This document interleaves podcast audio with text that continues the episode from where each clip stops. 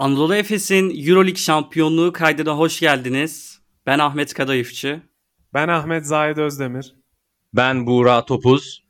Ve en nihayetinde yarım kalan hikaye tamamlandı. Anadolu Efes ülkemize Turkish Airlines Euroleague şampiyonluğunu getirdi.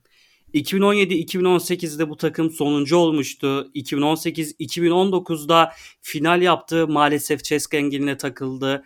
Hemen akabinde Euroleague'i tamamen domine etti. Öncelik askıya alındı ondan sonra iptal edildi. Ve bu sezon Covid'e rağmen yaşanılan sakatlıklara rağmen nihayet takımımız Euroleague şampiyonluğuna kavuştu. Ve Anadolu Efes Euroleague şampiyonu havaalanındaki kutlamalar, bugün kulüple beraber yapılan kutlamalarda çok güzel görüntüler izledik. E, nihayet bu mutluluğu yaşıyoruz. Burak senle başlayalım. Sen neler hissediyorsun? Öncelikle tabii ki çok gururluyum. E, bu kupa ikinci kez bir Türk takımına gitti. 2016-2017 sezonunda e, Fenerbahçe Beko e, İstanbul'da oynanan Final Four'da zirveye ulaşmıştı. O kupa ne kadar değerliyse ülke basketbolu için bu şampiyonluk da bir o kadar değerli. Öncelikle şunu belirtmek gerekiyor. Bu sezon diğer sezonlardan çok farklıydı. Seyirci yok, Covid belası var. Ee, takımlar sezon öncesi idmanlarını yapamadıkları için forma giremediler. Sürekli sakatlıklar yaşandı. Oyuncular fiziksel ritimlerini bulamadılar. Ve devam eden süreçte de çok fazla sakatlık yaşandı. Şanslı veya şanssız sakatlıklar. Gerçi şanslı sakatlık olmaz. Çok yanlış bir ifade oldu ama e, yani gerçekten hiç beklenmeyen sakatlıklar oldu Efes'te. İşte Boboa'nın göz çukuru kemiğinin yırtılması, ret, e, Dunstan'ın göz retinasının yırtılması. Ama her şeye rağmen bu takım pes etmedi. E, benim gibi erkenden pes edenler de oldu.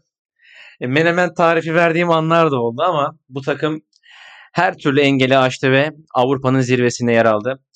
E, Halil Ergin Ataman'ı ve öğrencilerini kutluyorum. Tuncay Özilhan'ı kutluyorum. Alper Yılmaz'ı kutluyorum. Kimin ne kadar emeği varsa az çok hiç fark etmez. Hepsini kutluyorum. Türk basketboluna hayırlı olsun. Hepimizin şampiyonluğu bu çünkü. Zahit sen neler söylemek istersin? Sezon e, sonuncu olan sezondan beri takımı çok yakından takip ediyorsun. Hem salonda hem televizyonda. Sen nasıl duygular içindesin? Ya her şeyden önce çok mutluyum. Yani ben 2017'de Fenerbahçe kupayı aldığında da gözleri dolu bir şekilde izlemiştim kutlama anlarını. Bir kez daha onu yaşadım. Ee, tabii ki salonda daha fazla izlediğim bir takımdı bu Anadolu Efes kadrosu. O yüzden hani bir yıla yakın bir süredir de bir yıla aşkın bir süredir de salonlara gidemiyoruz.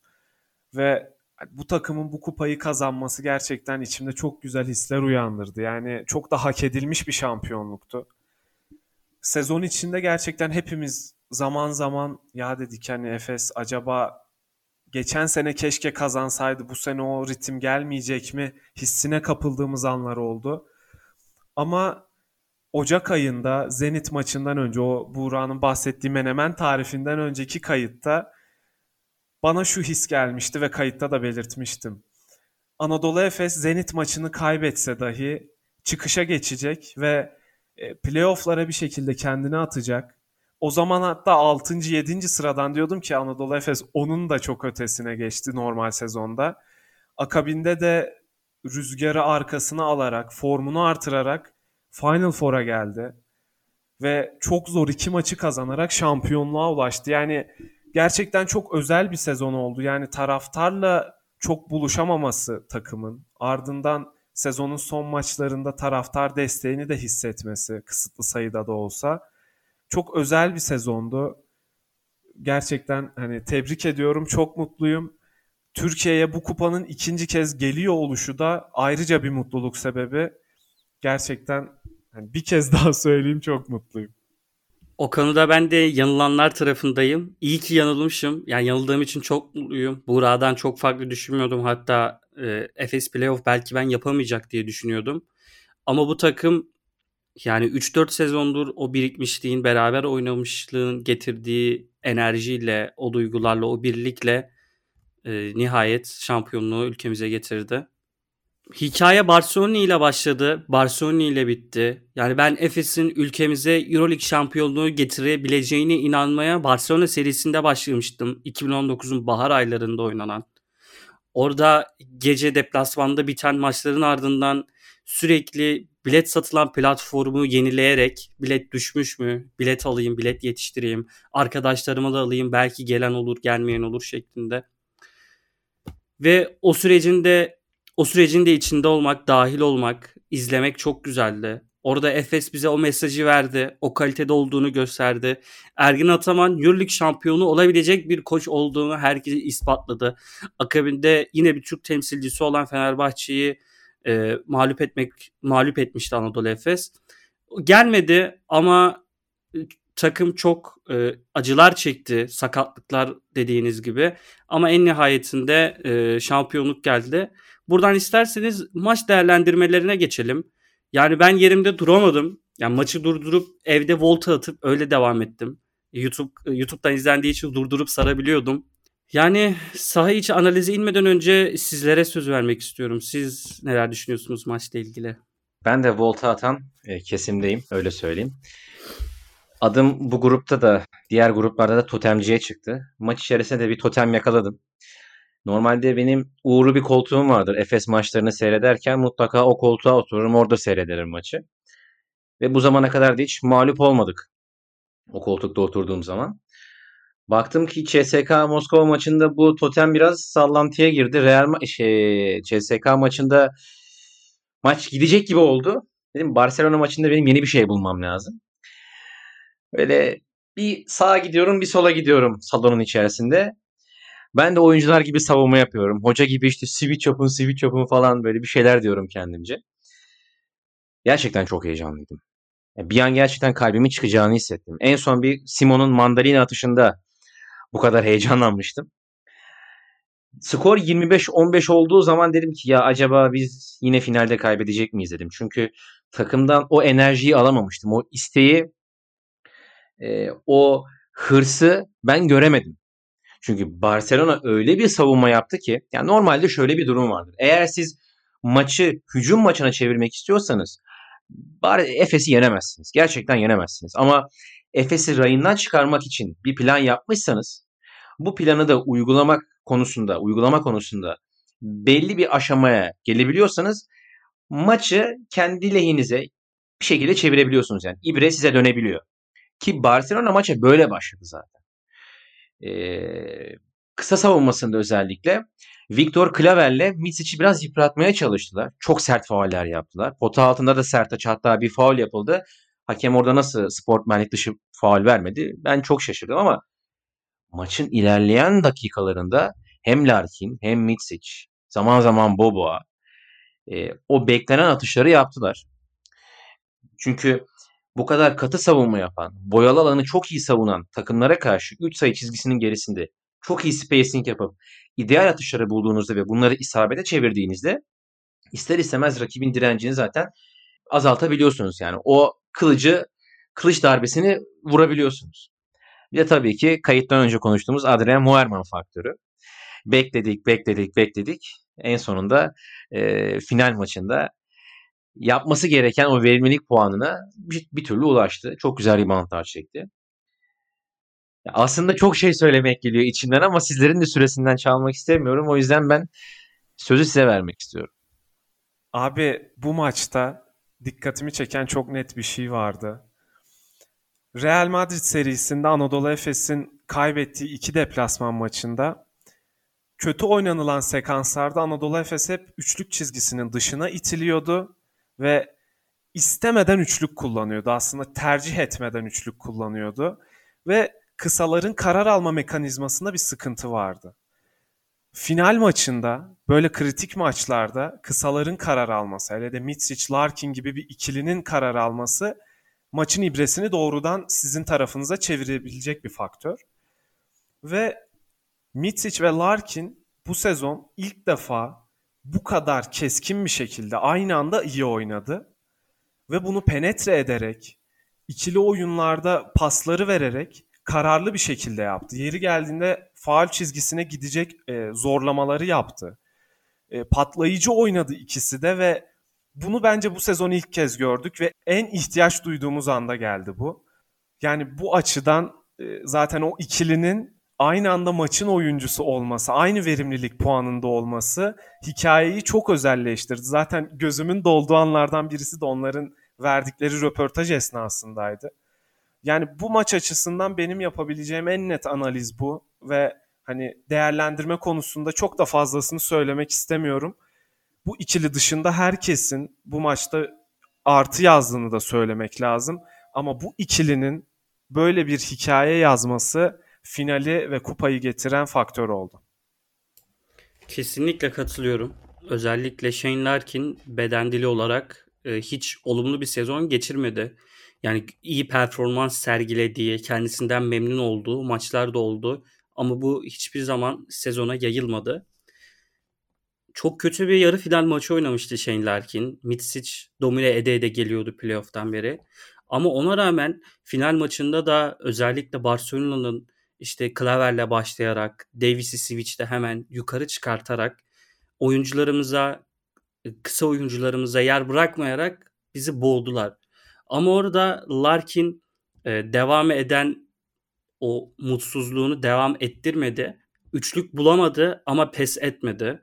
Yani şut kaçırınca kendisini e, çok demoralize eden bir oyuncu. Ama onu bu maçın final maçı olduğunun çok farkındaydı ve penetrelerine pes etmeden devam etti. Bence bu çok önemliydi. Yani kendisinin bence yaptığı en iyi şey hızlanınca, topu solunu vurunca durdurulamaz bir oyuncu olması ve bunu bunun farkında olması çok önemliydi ve şampiyonluğu getirdi. Larkin ve Mitsic ikisi beraber e, yanılmıyorsam 19'da 18 serbest atış attılar. Yani aslında bu oyuncular çok iyi oynadılar ama saha içi isabetleri de bir o kadar düşüktü. Ama aynı noktaya geleceğim. Hem Larkin hem Mitsic her şeyin farkında olarak evet iyi yapamadığınız şeyler var ve sezon genelinde iyi yaptığınız şeylere iyi yapamamışsınız. İyi şutlar bulamamışsınız. Topu yönlendirmede asist sayılarınız düşük. İki takımda da çok düşüktü. Ama bir şekilde pes etmeden o yolları, o penetre kanallarını arayarak devam ettiler.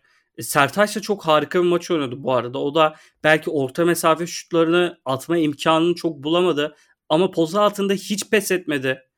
E, savunmada sezonun başında belki defoları olsa da fal problemine daha az girerek boy alanını daha iyi kapatarak Mirotic olsun Davis olsun elinden geldiğince az alan verdi. Yani Barcelona hücum ribandıyla yaşayan bir takım. Yani alarak yaşayan bir takım. Ama yine de bunu elimizden geldiğince minimalize etmeye çalıştık. 5 numaralarımız çok iyi katkı verdi. Plyce'ın o 5 sayısı çok kritikti ki ikinci çeyrek Larkin'in kötü başladığını görünce koç Ergen Ataman direkt Tibor Plyce'ı attı sahaya. Yarı final maçında hiç oynamamasına rağmen. Orada Larkin ve Plyce'ın bir sinerji oluşturabileceğini ve o vesileyle Larkin'i oyunun içine sokabileceğini düşündü koç Ergin Ataman. İlk etapta ilk ikili oyunda çok net bir pozisyon bulmuştuk ama potanın içinden çıktı top. Ama akabinde Plyce hem 3 sayısını buldu hem orta mesafesini buldu. Savunmada çok akıllı oynadı. Bu sezon çok maç oynayamadı özellikle sakatlığından sonra. Ki Real Madrid serisinde de az oynamıştı. Yarı final maçında çok az oynadı dediğim gibi. Ama final maçında katkı vermesi e, gerçekten önemliydi. Dört numaraları sana bırakıyorum Zahit. Sen neler söylersin? Ya bu sezon herhalde en çok eleştirdiğimiz noktalardan birisi oldu dört numaralar. Yani zannediyorum buradan da biraz sezon değerlendirmesine geçeriz hani bu yorumla birlikte.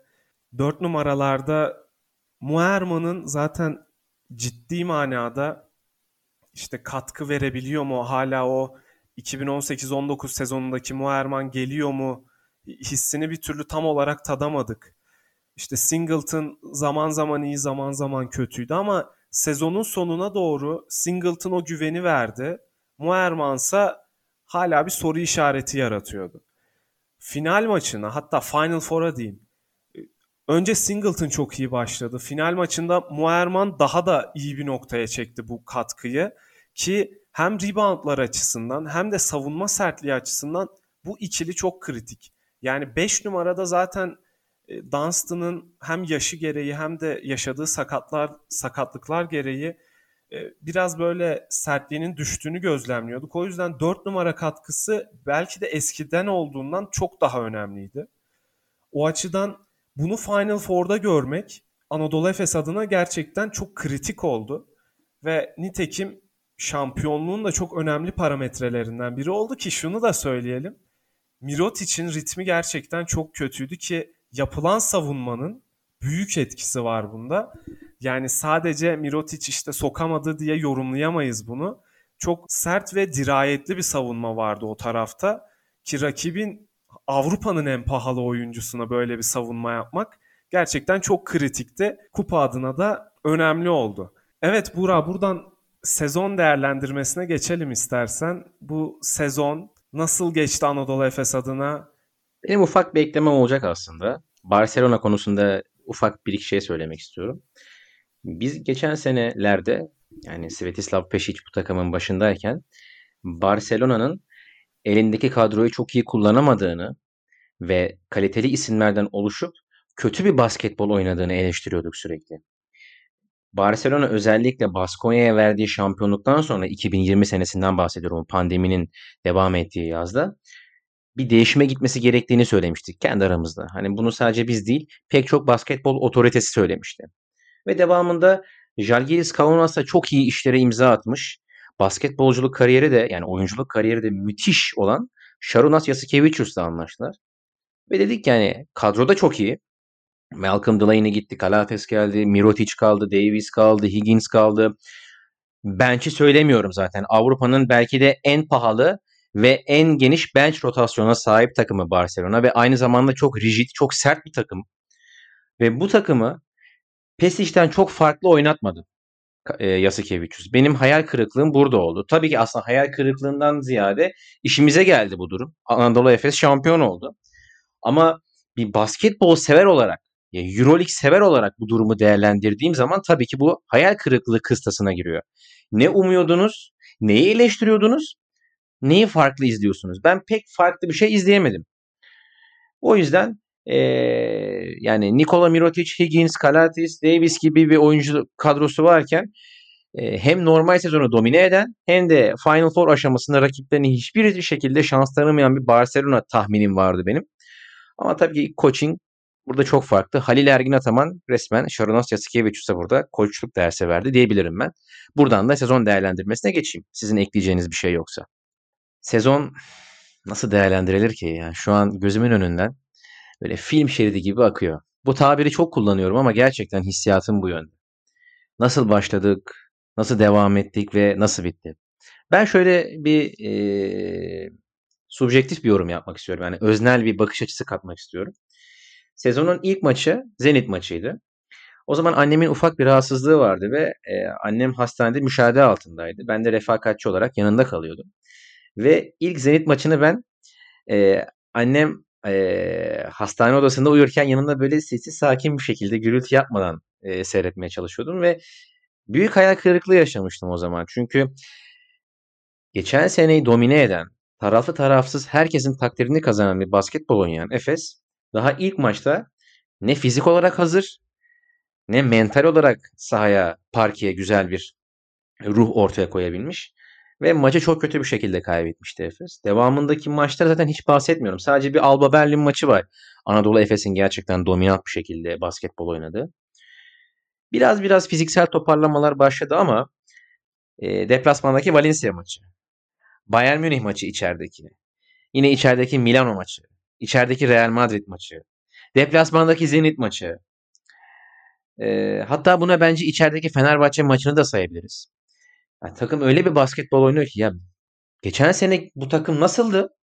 Şimdi bu takım nasıl? Hani neden bunu sürekli kıyaslıyoruz? Çünkü Alec Peters dışında takım aynı. Bir de Erten Gazi geldi. Yani bu takımın 180 derece değişmiş olması pek mümkün gözükmüyordu.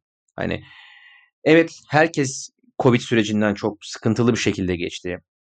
E, Efes kaydın başında söylediğim sakatlıklardan çok muzdarip oldu. İşte Rodrik Boboğan'ın sakatlığı, Dunstan'ın sakatlığı. Larkin iki dizinden birden ameliyat oldu. Devamında çıktığı ilk Olympiakos maçından sonra Covid geçirdi. Arada milli takımla çok fazla maç yaptı. Çok fazla süre almak durumunda kaldı ve ritmini bir türlü oturtamadı. Benim menemen tarifi verdiğim Zenit maçı zaten ayrı bir faciaydı. 20 sayı geriye düşüp 3. periyotta bunu toparlamaya çalışmak ve devamında Kevin Penyos'un e, çok zor atışlarına mağlup olmak ama o maçtan itibaren benim de çok şükür ki e, gidebildiğim maçlar oldu Sinan Erdem'de. O maçlarda Efes gerçekten şampiyonluğa aday bir takım gibi sahaya çıktı ve her maçı domine ederek tırnak içerisinde söylüyorum bir de ezerek adeta hem mental olarak hem de fiziksel olarak maçları kazandı. Playoff'ta da öyleydi aslında. O üçüncü maçtaki 19-4 müydü? 19-2'lik seri miydi? Tam hatırlayamıyorum kaç kaç seri. Son 4,5 dakikaya kadar aslında Real Madrid'i süpürebilecek bir Efes vardı. Ama her hayırda bir şer, her şerde bir hayır vardır derler.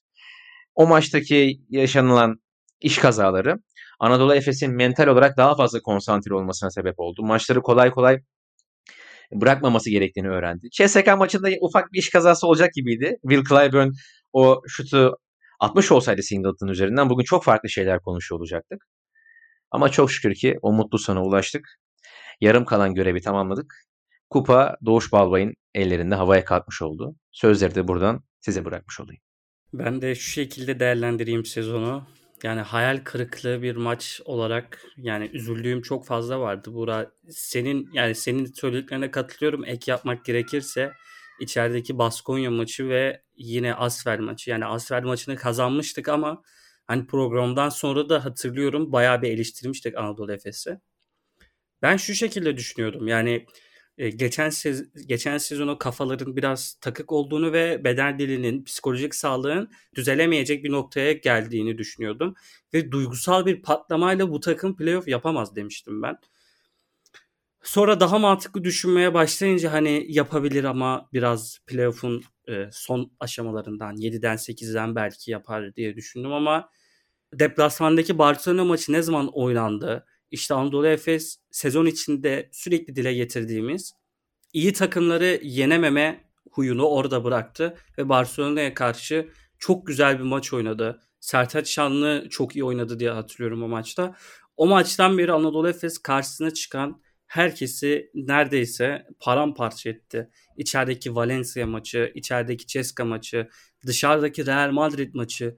Yani Euroleague'in en iyi takımlarını sayıyorum burada. Hepsini çok kolaymış gibi gösterip çok rahat bir şekilde yendi. Takım psikolojik sağlığını toparladı ve nihayet kafasını basketbola verebildi. Ve akabinde o artan performans playoff'taki Real Madrid'i geçmemizi sağladı ve en nihayetinde Final Four'a geldik. Hani de- dediğim gibi o çıkışı benim gördüğüm nokta tamamen deplasmandaki Barcelona maçı ve maçın kazanılış şekliydi. O maçtan sonra Ergin Ataman'ın da çok iddialı açıklamaları vardı. Hani bunu yarım kaldığını ve tamamlayacaklarını oradaki tüm takımlara da gözdağını vermiş oldu. Ve akabinde sezon çok güzel bir şekilde devam etmiş oldu. Benim de değerlendirmem bu şekilde. Arkadaşlar ben maç maç gitmeyeceğim. Sadece iki büyük olayı hatırlatmak istiyorum şu anda. Bir, Vasilya Mitsic tıraş oldu. Sezon başında gerçekten hani Larkin yok ve Vasilya Mitsic'in eline bakıyor takım bir anlamda oyun kuruculuk anlamında ve Vasilya Mitsic tıraş olduktan itibaren olduğundan itibaren çok iyi bir oyun ortaya koymaya başladı. İstikrarsız olsa da ama birinci kırılma noktası bence oydu. İkinci kırılma noktası ise çok net bir şekilde bu çok daha realist bir yaklaşım olacak. Bence Anadolu Efes'in az sayıda da olsa taraftarı Sinan Erdem'e davet etmesiyle oldu. Gerçekten Anadolu Efes takımı çok duygusal ve bu takım kimyasının bu kadar konuşuluyor olması hem Efes'i açıklayan bir unsur hem de Efes'in aslında sezon başındaki böyle gitgelli oyununu da açıklayan bir unsur. O taraftarlar Sinan Erdem'e adım attığından itibaren Anadolu Efes çok daha adım adım ilerleyen, hep üstüne koyan ve hani bir maç biri kötü oynasa dahi onu telafi edecek birilerinin çıkıyor olması ki bu takım olmanın da büyük bir göstergesidir. Bu açıdan ikinci kırılma noktası da bence Anadolu Efes'in taraftarı salona davet etmesiyle oldu. Yani saha içi tarafını zaten her hafta konuştuğumuz için o konuda bir şey eklemek istemiyorum ama bu iki nokta çok önemliydi. Ben bir de şunu söylemek istiyorum. Burada biraz kişisel bir yorum ekleyeceğim. 2016-2017 sezonunda Fenerbahçe şampiyon olduğunda benim sınav senemdi ve ben ondan önceki Fenerbahçe'nin Final Four serüven, serüvenlerini maç maç takip ediyordum. Ve sınav senem olduğu için o sene çok takip etmemeye başladım ve düzenim bozuldu. Bu düzen bozukluğu Fenerbahçe Fenerbahçe'yi şampiyonluğa taşıyan unsur oldu. Kendimce kişisel bir yorum yapmıştım. Ben üniversiteye geldiğimde ilk senemde Anadolu Efes'in e, kombine biletini aldım ve önceki sezon sonuncu olan takım ana, hmm, önceki sezon sonuncu olan takım o sezon 17 yılın ardından Final Four'a kaldı. Ve yine kişisel bir yorum çıkardım. Bu senede biz ekip olarak ilk sezonumuzu geçirdik. Ve ekip olarak bence Anadolu Efes'e büyük bir katkımız oldu. Bu sezonda şampiyonluk geldi. Gelecek sene de bir değişim yapmamız lazım. Yani değişimler iyi geliyor sanki takımlarımıza. Gelecek sene de bir değişim yapmamız lazım gibi geliyor bana.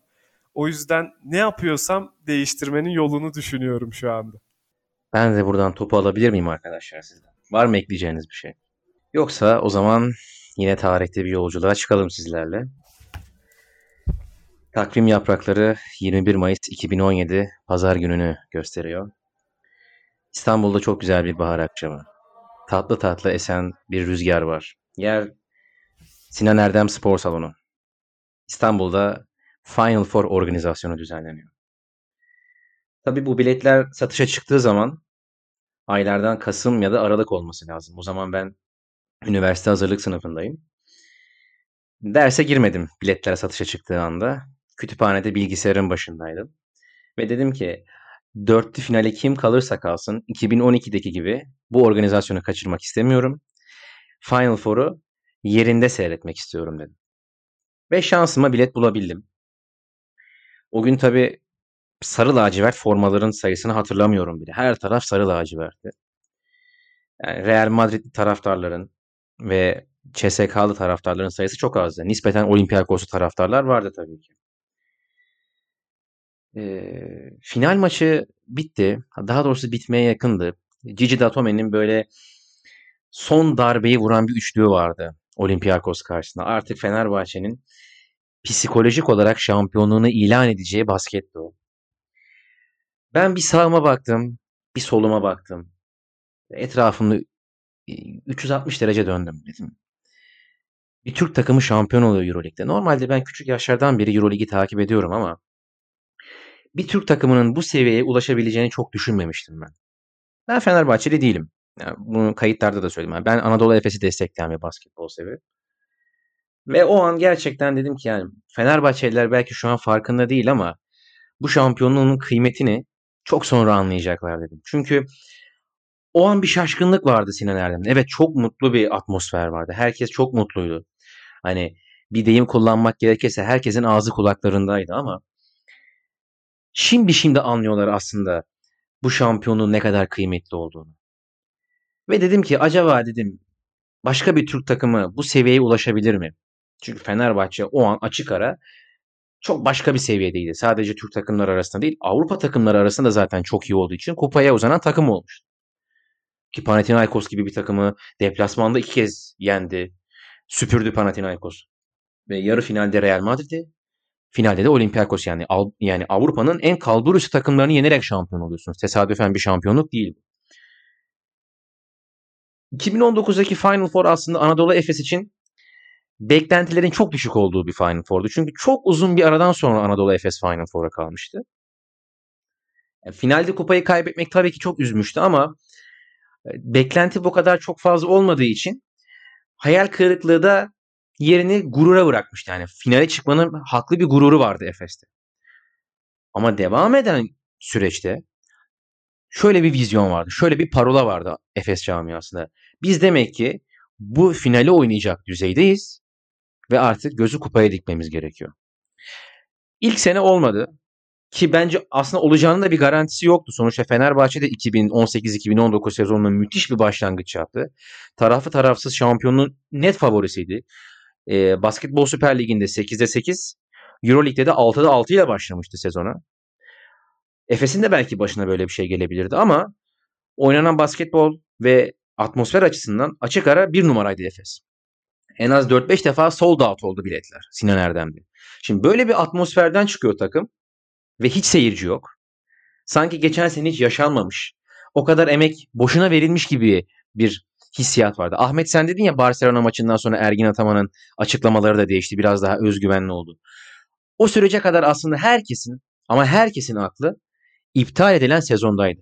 Taraftarından oyuncusuna, malzemecisinden başkanına kadar, oyuncular da dahil olmak üzere tabii ki, herkesin aklı iptal edilen, beyaz sezon olarak kabul edilen sezondaydı. 2019-2020 sezonundaydı. Ama deplasmandaki Barcelona maçıyla birlikte artık herkesin konsantrasyon seviyesi bambaşka bir seviyeye çıktı ve hedef artık kupa oldu. Alenen de artık bu hedef söylendi. Ergin Ataman'ın bu özgüven içerikli açıklamaları artık yavaş yavaş basında yer almaya başladı. Basın toplantılarında duyulmaya başlandı. Ve en nihayetinde artık o yarım kalan görev hashtag'i gerçek hayatta pratiğe dökülmüş oldu.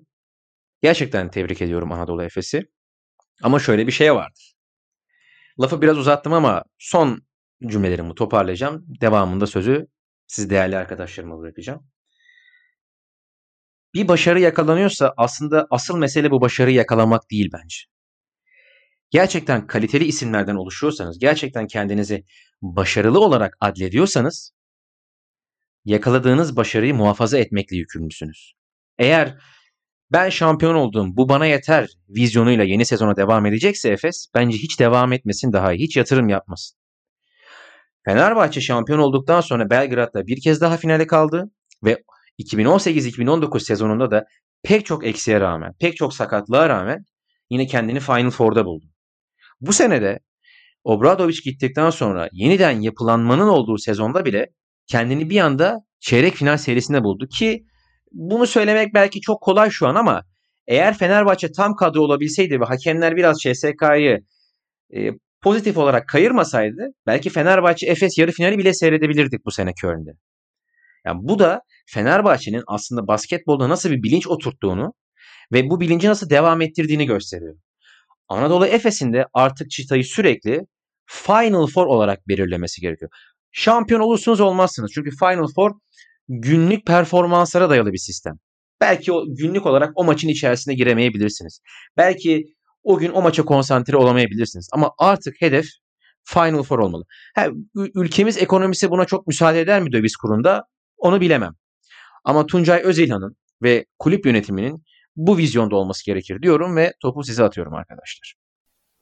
Ya Buğra çok güzel bir yere değindin. Ben de hatırladığım kadarıyla Ergin Ataman Final Four'dan önceki Bein Sports'a verdiği röportajda Anadolu Efes'in oynadığı finalden sonra galiba kulüp başkanıyla Ergin Ataman arasında konuşulan konuşmada Ergin Ataman bütçenin düşeceğini düşünüyormuş. Ama Tuncay Özilhan tam aksini söyleyerek hayır böyle devam edelim gerekirse daha da artıralım şeklinde bir mesaj vermiş.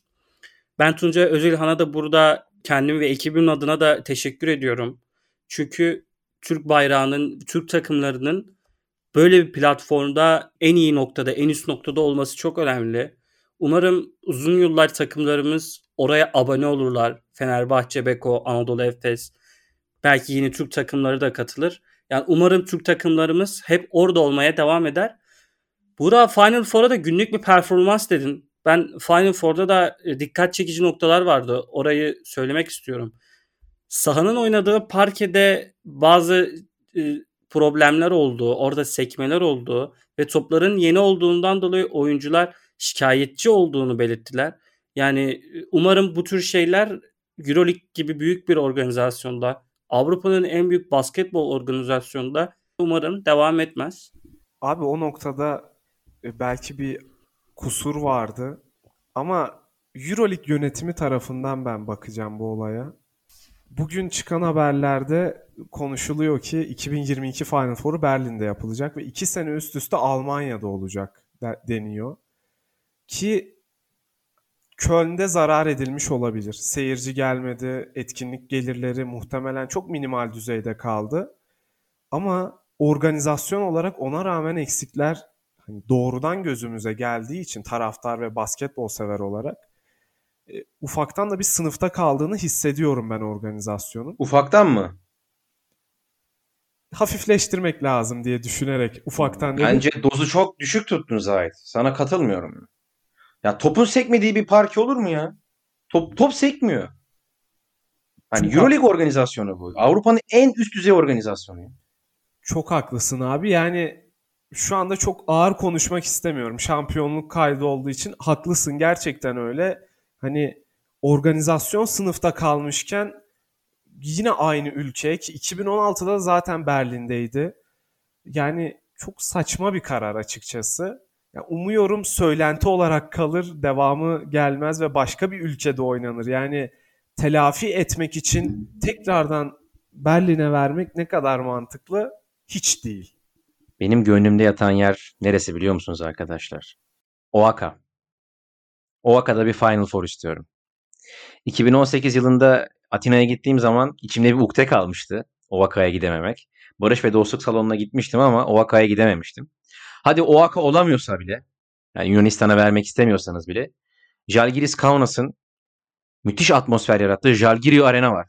Litvanya zaten başlı başına bir basketbol ülkesi. Yani diğer Avrupa ülkelerini değerlendirdiğiniz zaman majör odak hep futbol. Belki Yugoslav ülkelerinde biraz değişiyor bu odak noktası ama şimdi Türkiye'de odak nokta futbol. İspanya'da futbol, Fransa'da futbol, Almanya'da futbol. Ama Litvanya direkt bir basketbol ülkesi. Ve Final Four şartlarını sağlayacak kapasitede özellikle bir salonu var. E, Jal, Jalgiris Kaunas'ın, Jalgirio Arena. Hani ya Oaka'da olsun ya da Jalgirio Arena'da olsun böyle güzel e, ulaşabileceğimiz ülkelere gidelim. Yeni yerler görelim istiyorum.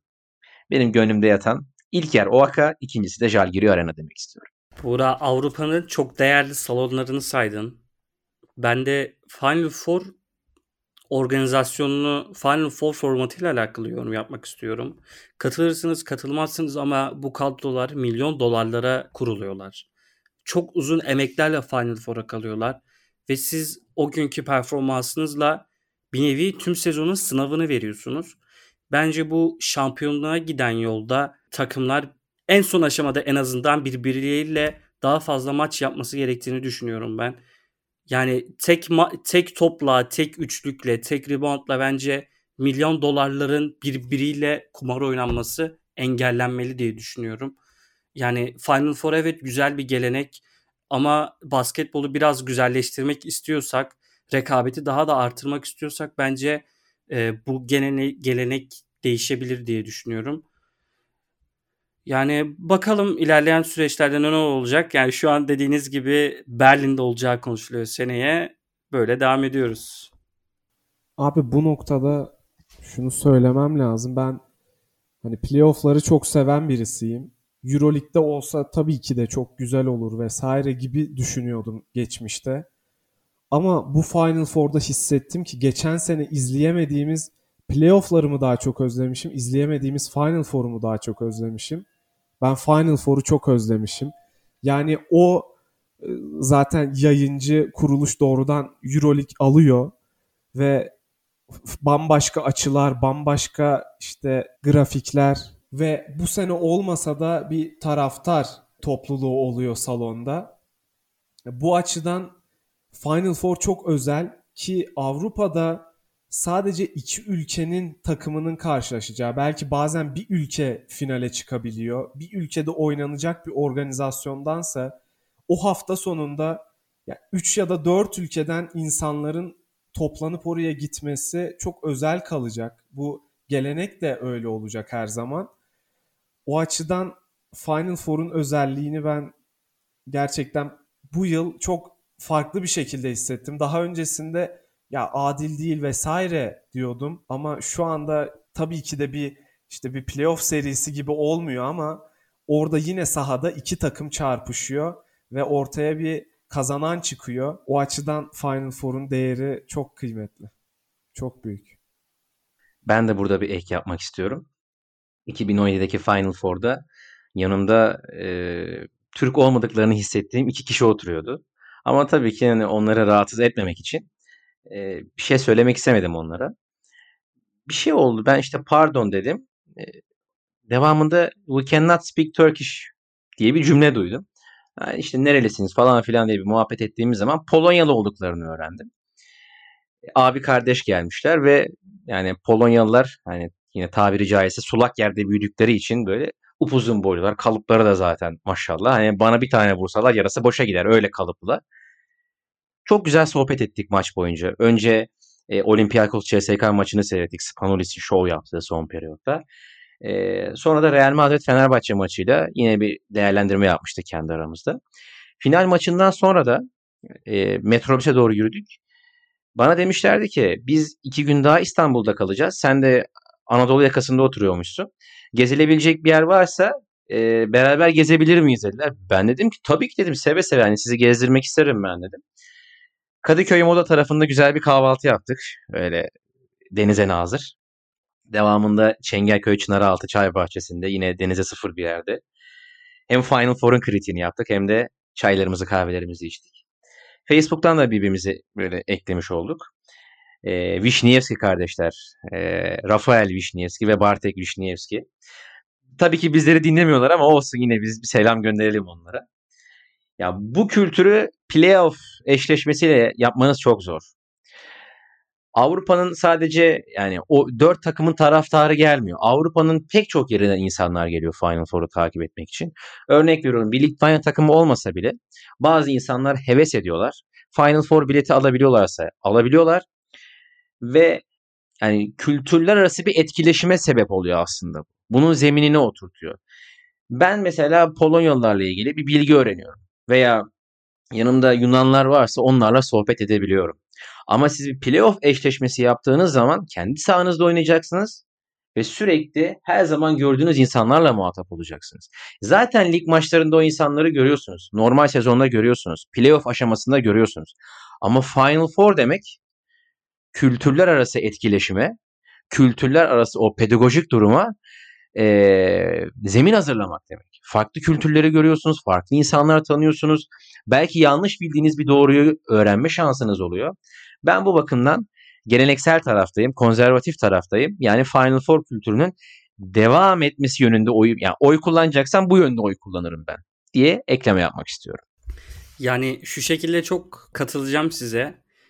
Şirin Evler'de metrobüs aktarması yaptır, yaptığım bir günde Slovenya Sırbistan Avrupa finali oynanıyordu ve orada çok güzel hissettim kendini. Yani e, normalde Anadolu Efes ve Galatasaray o salonu kullanıyor ve o hatta sürekli Galatasaray ve Anadolu Efes ürünleri maç günlerinde e, satıcılar tarafından satılıyor. Ama orada Slovenya Sırbistan taraftarlarına satılan ürünler ve o taraftarların beraber salona geçmesi, beraber sohbet etmesi çok güzeldi. Yani bu kültür insanların bir araya gelmesi, Burak senin anlattığın gibi bir hikayenin yaşanması bence çok güzel.